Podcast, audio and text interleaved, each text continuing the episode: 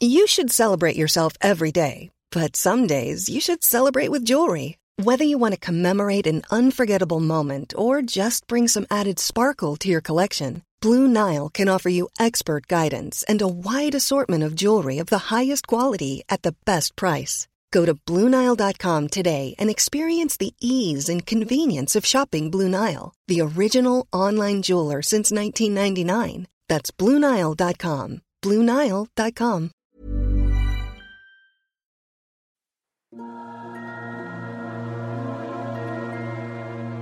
Demonyo sa seminaryo. Magandang araw po Sir Jupiter at sa lahat ng bumubuo ng kwentong takip silim.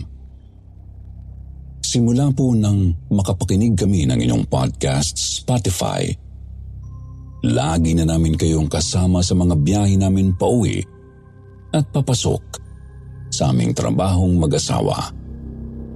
Pabati na rin po sa asawa ko na si Mengay the Martian dahil naniniwala po siyang isa siyang alien. Itago niyo na lamang po ako sa pangalang Bong. Isa po akong guro sa pampublikong paaralan sa Maynila, ngunit naninirahan sa Imos, Cavite. Ang aking pong karanasan ay naganap noong ako ay nasa ikalawang taon ko sa kolehiyo at nagpapasyang pumasok sa isang kilalang seminaryo dito sa Kalakhang, Maynila.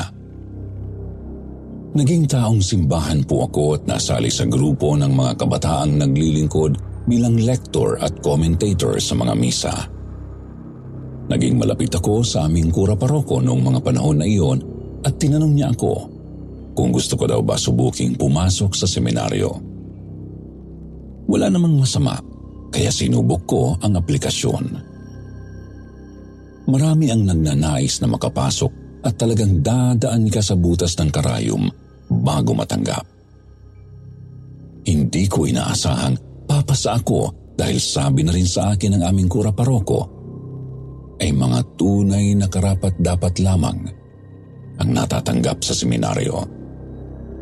Kinikilatis mabuti ng mga pari nangangasiwa roon ng bawat aplikante. Kaya naman laking gulat ko nang tinawagan ng aming kura paroko at sinabing, isa ako sa mga tinanggap para pumasok sa taong iyon.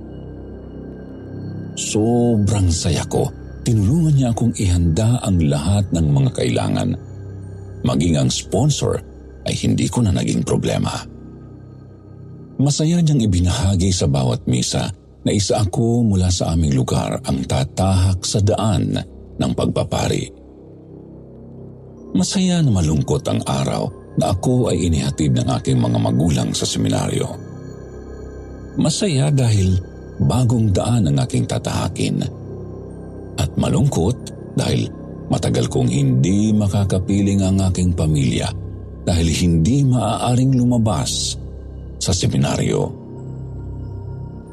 Labing walong seminarista lamang ang natanggap para sa taong ito at dalawa lamang kami na lagpas 18 ang edad. Kaya naman kaming dalawa ni Kuya Jerome ang may sariling silid at ang iba ay sama-sama na sa isang kwarto. Nasa pinakataas na palapag ang magiging silid namin ni Kuya Jerome. Isa itong malawak na kwarto na nilagyan lamang ng dibisyon na hindi aabot sa kisame, kaya naman naririnig anuman ang sinasabi o ginagawa ng nasa kabilang kwarto maaari ring masilip ang ganap sa kabila kung tutungtong sa mataas na bagay, kagaya ng upuan o hagdan. Unang gabi namin sa loob ng seminaryo ay pinulong kami ng dalawang pari na mangangalaga sa amin sa pananatili namin doon. Sina Father Julian at si Father Kiel. Si Father Julian ay kilala sa buong Archdiocese maging sa buong bansa dahil isa siyang exorcist. Ito yung mga napapanood natin sa pelikula na lumalaban sa mga demonyong sumasapi sa katawan ng tao. Kinikwento niya nga na hindi siya madalas na umuwi sa kanilang bahay dahil maaaring makasunod ang mga demonyo sa kanilang tahanan. Kaya madalas nananatili muna siya sa kanyang sasakyan. Kaya doon daw, maraming demonyong nananatili. Sa kalagitnaan ng pagsasalita ni Father Kiel sa aming orientasyon tungkol sa mga tuntunin sa loob ng seminaryo, biglang namatay ang ilaw sa hallway. Sa labas ng silid kung saan kami nagpupulong. Wala namang nakakatakot doon sa nangyari dahil maaaring may nagpatay lamang ng ilaw. Pero nahintakutan kaming lahat sa loob nang sabihin ni Father Kiel na paano daw mamamatay ang mga ilaw sa hallway. E ang switch daw nito ay nasa loob ng silid kung saan kami naroroon. Nabakas sa mukha ng bawat isa sa amin ang takot dahil unang gabi pa lamang ay tila nais ng subukin ang aming pananampalataya. Pero pangiting sinabi ni Father Kiel sa amin na, Don't worry, the exorcist is in the house. Hindi ko alam kung dapat pa kaming mapanatag sa tinura ng pari o lalong matakot dahil sa pagpapatotoong may mga elemento talaga tayong hindi nakikita. Sabi nila habang lumalapit ka sa kinikilala mong Diyos, ay lalong sinusubok ng demonyo ang iyong pananampalataya. Kaya hindi pala doon matatapos ang aking karanasang kakaharapin ang mga elemento sa loob ng seminaryo. Isang gabi, tapos na ang lahat ng gawain namin at handa na kaming magpahinga. Nagtungo na kami ni Kuya Jerome sa kani-kaniya naming silid. Gaya ng nabanggit ko, anuman ang sinasabi at ginagawa ng tao sa kabilang silid, ay imposibleng hindi marinig. Bago pa man kami makahiga, ay inabutan na kami ng lights off dahil pagdating ng alas 9 ng gabi, ipinapapatay na ang lahat ng ilaw sa mga dormitoryo sa loob ng seminaryo. Nakahiga na ako nang biglang may marinig na boses ng babae na tila umaawit. Ngunit ang melodya lamang ng kanta ang inuusal. Tuloy-tuloy ang pag-awit ng boses na yon hanggang sa tanungin ako ni Kuya Jerome kung naririnig ko raw ba ang boses ng babaeng kumakanta. Tumugon ako sa kanya at sinabing naririnig ko rin ito habang takot na takot na nakatalukbong ng kumot dahil baka bigla na lamang itong lumitaw at magpakita sa akin. Sinabihan ako ni Kuya Jerome na magdasal upang mawala ang hilakbot na aking nararamdaman. Sinunod ko siya Ngunit ang akala kong makatutulong na mawala ang elementong kasama namin ay lalong nagpatindi sa mararanasan ko ng gabing iyon. Sa kalagitnaan ng aking pagdarasal, bigla na lamang tumalsik papunta sa akin ang aking tuwalya na nakasabit sa likod ng pinto.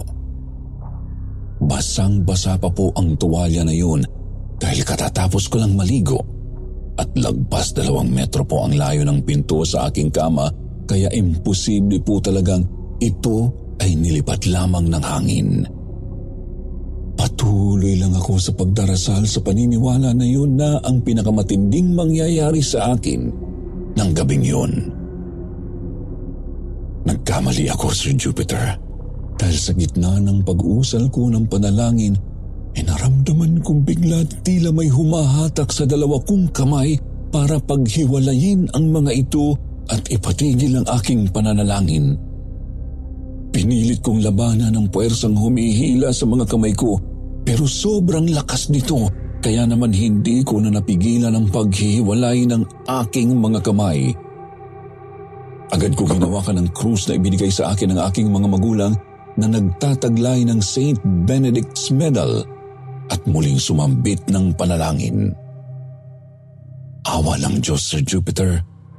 Wala nang muling nagparamdam noong gabing yun at nakatulugan ko ang takot na naramdaman ko. Mas marami daw talagang tukso at demonyo sa mga banal na lugar dahil nais nitong patunayan ang kahinaan ng pananampalataya ng mga tao. Hindi rin po nagtagal, lumabas ako sa seminaryo dahil na rin napilayan ang aking tuhod habang naglalaro ng basketball. Kahit pa ako ay gumaling na, hindi ko na ninais pa na bumalik sa loob at pinagpatuloy ko na lamang ang aking pag-aaral sa pamantasang aking pinagtapusan.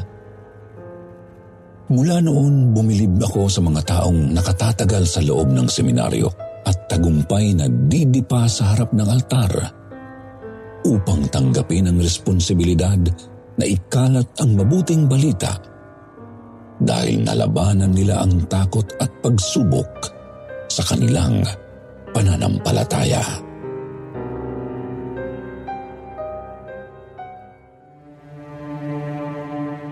Demonyo sa Seminaryo 2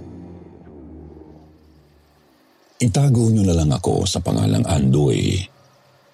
Ang kwento ko ay tungkol sa kaibigan kong itago na lang natin sa pangalang Ken.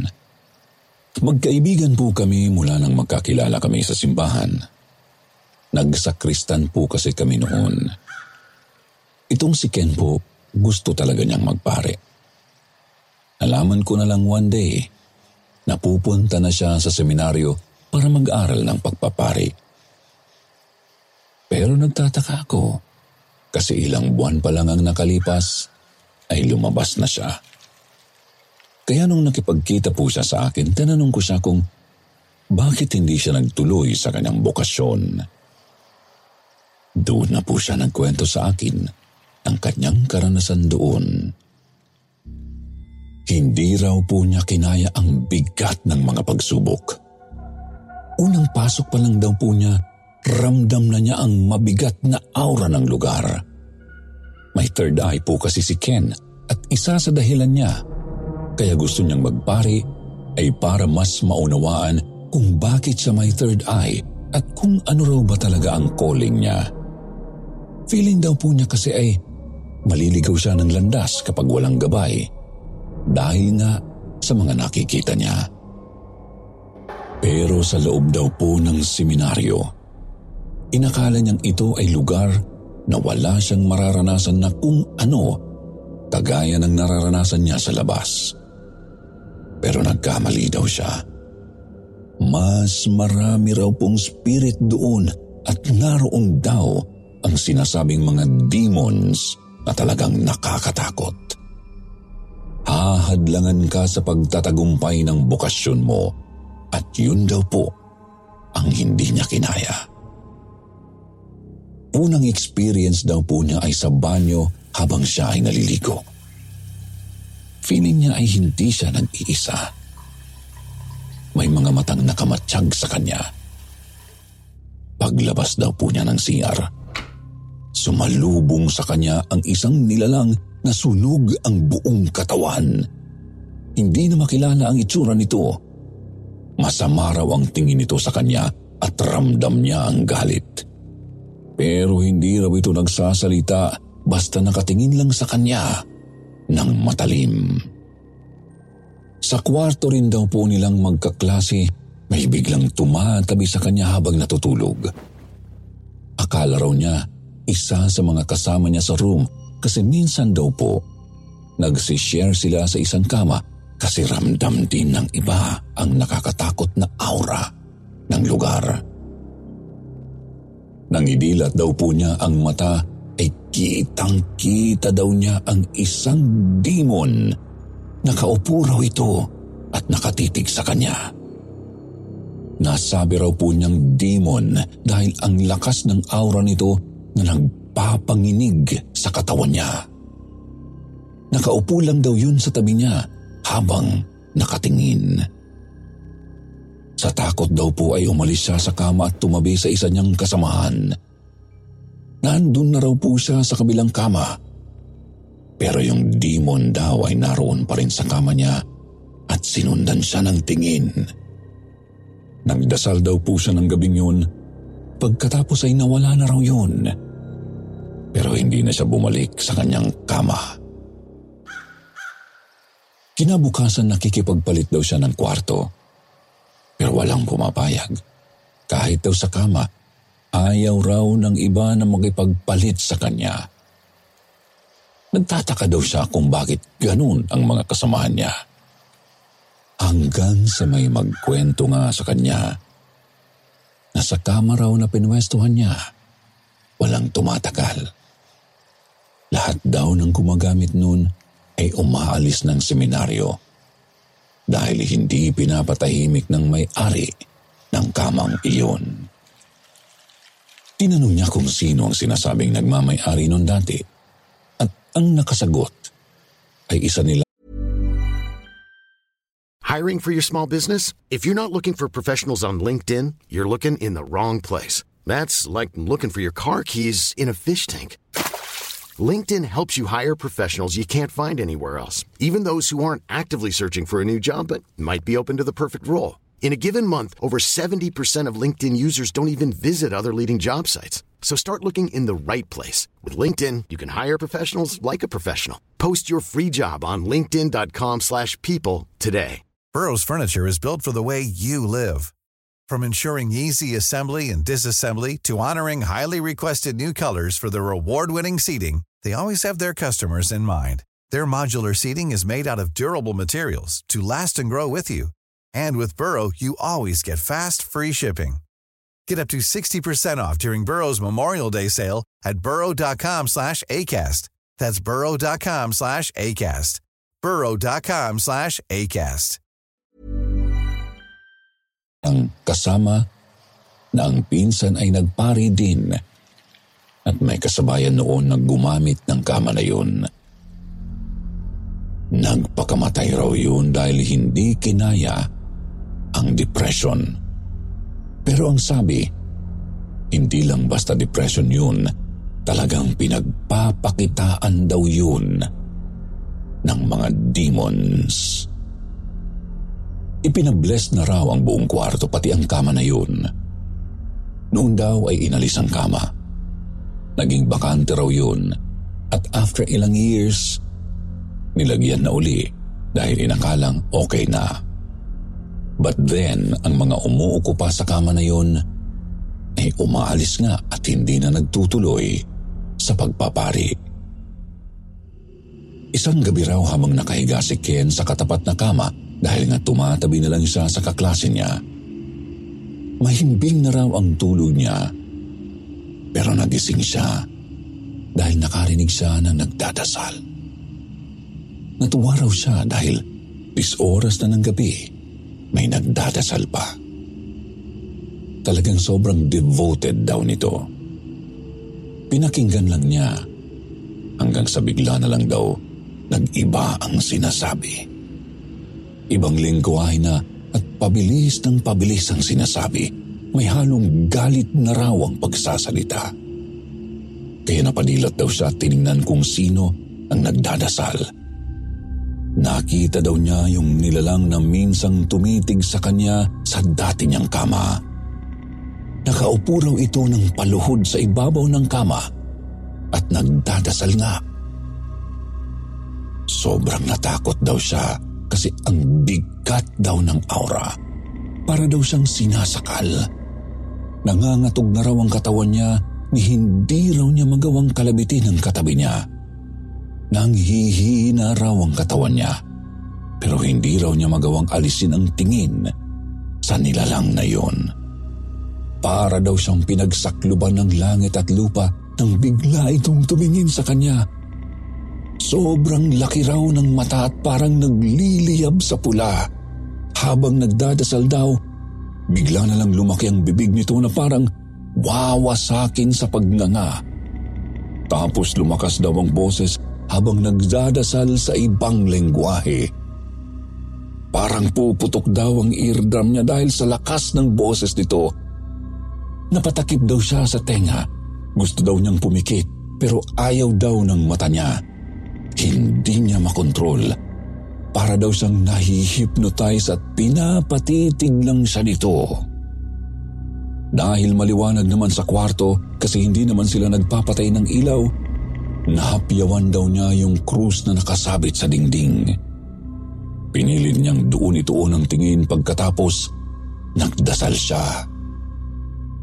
Nilabanan niya ng dasal ang ginagawang pagdadasal nung nilalang pero halos mawalan daw siya ng ulirat nang makitang biglang bumaliktad yung krus na tinitingnan niya. Sobrang natakot na siya at nawala sa konsentrasyon. Hanggang sa nagising daw ang katabi niya kasi umuungol daw siya. Nang yugyugin daw siya nito, napaiyak na siya. Doon pa lang daw siya nakagalaw. Umagulgul daw talaga siya dahil sa takot. Hindi raw siya makapagsalita nang tanungin kung ano ang nangyari. Itinuro na lang daw niya ang krus sa dingding na nakabaliktad pa rin. Natakot din daw ang katabi niya. Pero nawala na raw yung nilalang na nagdadasal ng magising ang katabi niya. Nung oras daw na yun, ginising nila ang lahat ng kasama sa kwarto. Nagpasya sila na sa labas daw sila magpalipas ng tulog. Pagkalabas raw nila ng kwarto, narinig nila na biglang may nagwala sa loob kahit wala nang naiwang tao doon. Parang ibinalibag daw ang lahat ng gamit. Nagtakbuhan daw sila sa ibang room at doon sila nakisiksik. Kinabukasan daw ilan sa kanila ang nagpasyang umuwi at hindi na tumuloy sa pagpapari dahil sa takot. Aminado si Ken na hindi niya kinaya ang takot dahil mismong nakikita niya. Dahil sa third eye niya. Inisip niya na baka hindi doon ang calling niya. Sa ngayon, isa ng professor si Ken sa isang university. Nagkikita pa rin kami paminsan-minsan. Pero mas madalas kaming magka-chat.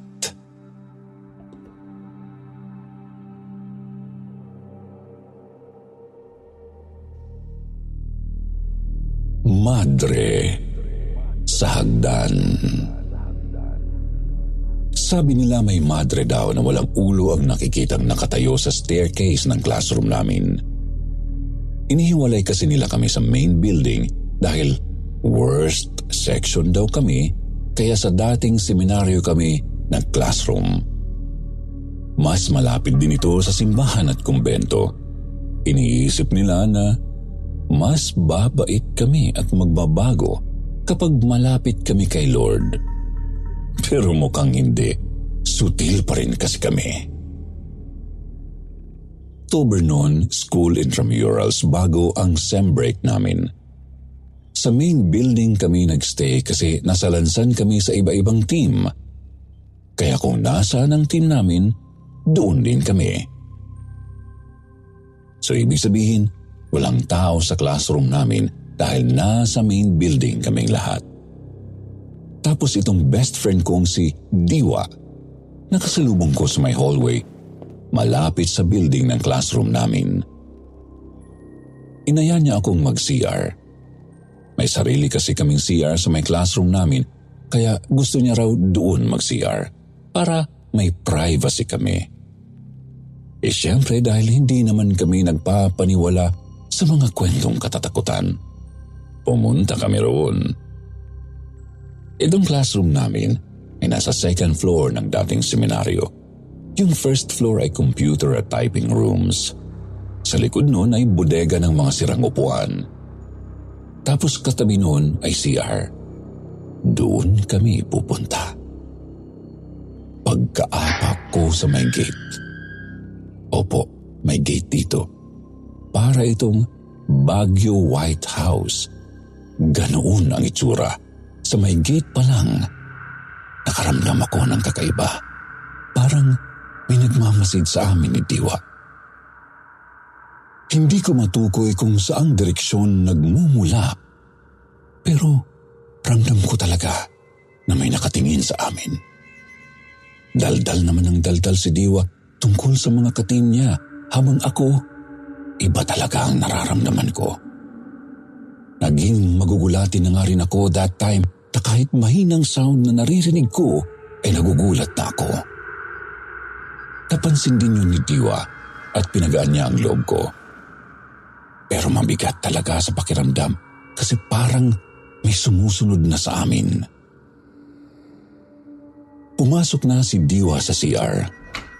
Ako naman dahil natatakot na, sumandal ako sa pader malapit sa pinto ng palikuran. Nagkakwento pa rin siya pero hindi ko na naiintindihan. Kung saan-saan ako lumilingon, hindi ako mapakali. Napasigaw pa ako nang biglang buksan ni Diwa ang pinto ng CR. Kinantsawan pa niya ako na masyado akong matatakutin. Sagot ko naman, natatakot na talaga ako. Kaya umalis na kami roon. Inila ko pa siya palayo. Nang nasa may gate na kami, pinigilan niya ako at sinabing kuhanan ko raw siya ng picture. Kaya tumigil kami saglit. Cellphone ko ang ginamit kong pang-capture. Nang matapos, biglang nag-ring yung cellphone ko. Nakita kong nakaregister doon ang pangalan ni Diwa. Sasabihin ko sana sa kanya na napindot ang cellphone niya, pero nang bumaling ako, wala nang tao roon. Nilukuban na ako ng kakaibang lamig at takot. Nagtatakbo akong palayo sa building namin. Nang makarating ako sa main building, saka ko tinawagan si Diwa. Pagkaangat niya, pinagsabihan ko siya na hindi nakakatuwa ang ginawa niyang pangpaprank sa akin sa classroom building namin. Tinanong ko pa siya kung saan siya nagtago para takutin ako. Tapos nang marinig kong umubo siya at nagsalita ng paos na boses. Doon ko napagtantong may sakit siya. Sabi niya hindi raw siya pumasok kasi may sipon at lagnat siya gawa ng ground demo ng street dancing noong nakaraang araw. Dahil doon, pinatayan ko siya ng tawag. Tinawagan niya ko ulit pero hindi ko na sinagot. Matapos yun, palagi ko nang napapanaginipan ang classroom namin. Palaging sa harap ng building na yun ako nakatayo habang nilalagpas-lagpasan lang ako ng mga estudyante. Ang mas nagpakilabot sa akin sa mga panaginip ko ay yung umakyat ako papunta sa classroom. Nasa taas na raw si Natiwa. Tinatawag ako kasi late na raw ako sa klase namin. Kaya sumunod naman ako. Pagpasok ko, bumungad sa akin ang hagdang kahoy paakyat sa taas. Dumagundong ang tunog ng paa ko nang umapak sa unang baitang ng hangdan. Ganon din sa ikalawa at ikatlo pero natigil lang nang may maaninag akong nakatayo sa itaas ng hagdan. Marahan kong iniangat ang ulo ko at doon ko nakita ang isang madre na kabelo pero walang mukha. Parang walang hanggang butas ang mukha niya. Papalapit sa sa akin na naka-extend ang mga kamay sa akin, mas lalo akong natakot nang mapansing hindi siya naglalakad. Nakalutang siya, kaya nagsisigaw ako at nahulog sa hagdan. Tapos nagising ako na parang nahulog din ang pakiramdam. Ilang araw akong walang maayos na tulog kaya bumigay na ang katawan ko. Nilagnat ako. Doon lang ako naglakas ng loob na ikwento kay mama ang mga nangyari sa akin sa school. Si mama ay paniwalain talaga sa mga kababalaghan na kabaliktaran naman kay papa. Sinipat ni mama ang kanang tenga ko. Sabi niya malamig daw. May bumati raw sa akin. Tinawagan niya agad ang lola Teresita ko ang nanay niya para gamutin ako. Pagkarating ni Lola, naganda siya ng limang butil ng palay.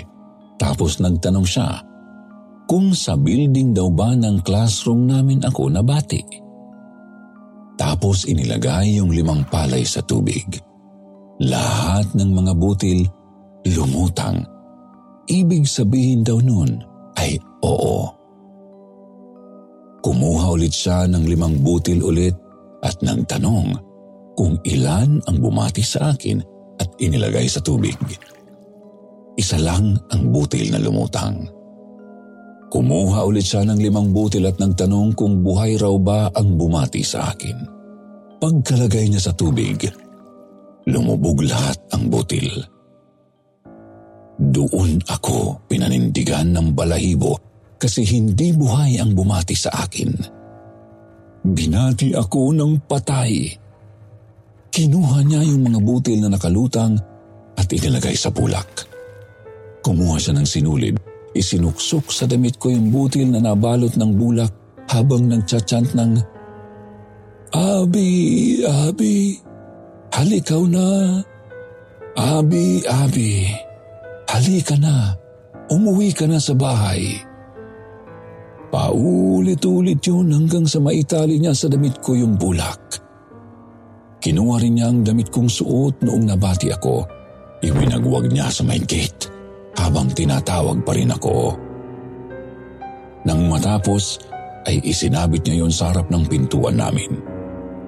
Hindi ko alam pero bumuti ang aking pakiramdam at nakatulog na ako ng mahimbing.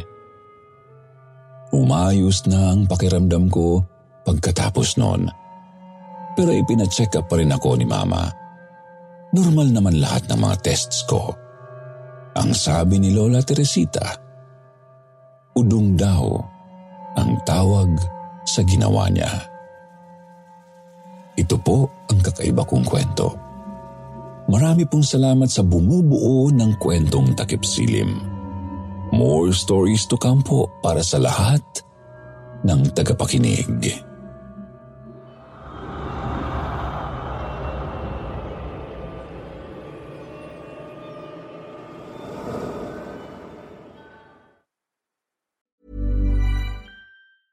Planning for your next trip? Elevate your travel style with Quince. Quince has all the jet setting essentials you'll want for your next getaway, like European linen premium luggage options, buttery soft Italian leather bags, and so much more. And is all priced at 50 to 80% less than similar brands. Plus, Quince only works with factories that use safe and ethical manufacturing practices. Pack your bags with high-quality essentials you'll be wearing for vacations to come with Quince. Go to quince.com/pack for free shipping and 365-day returns.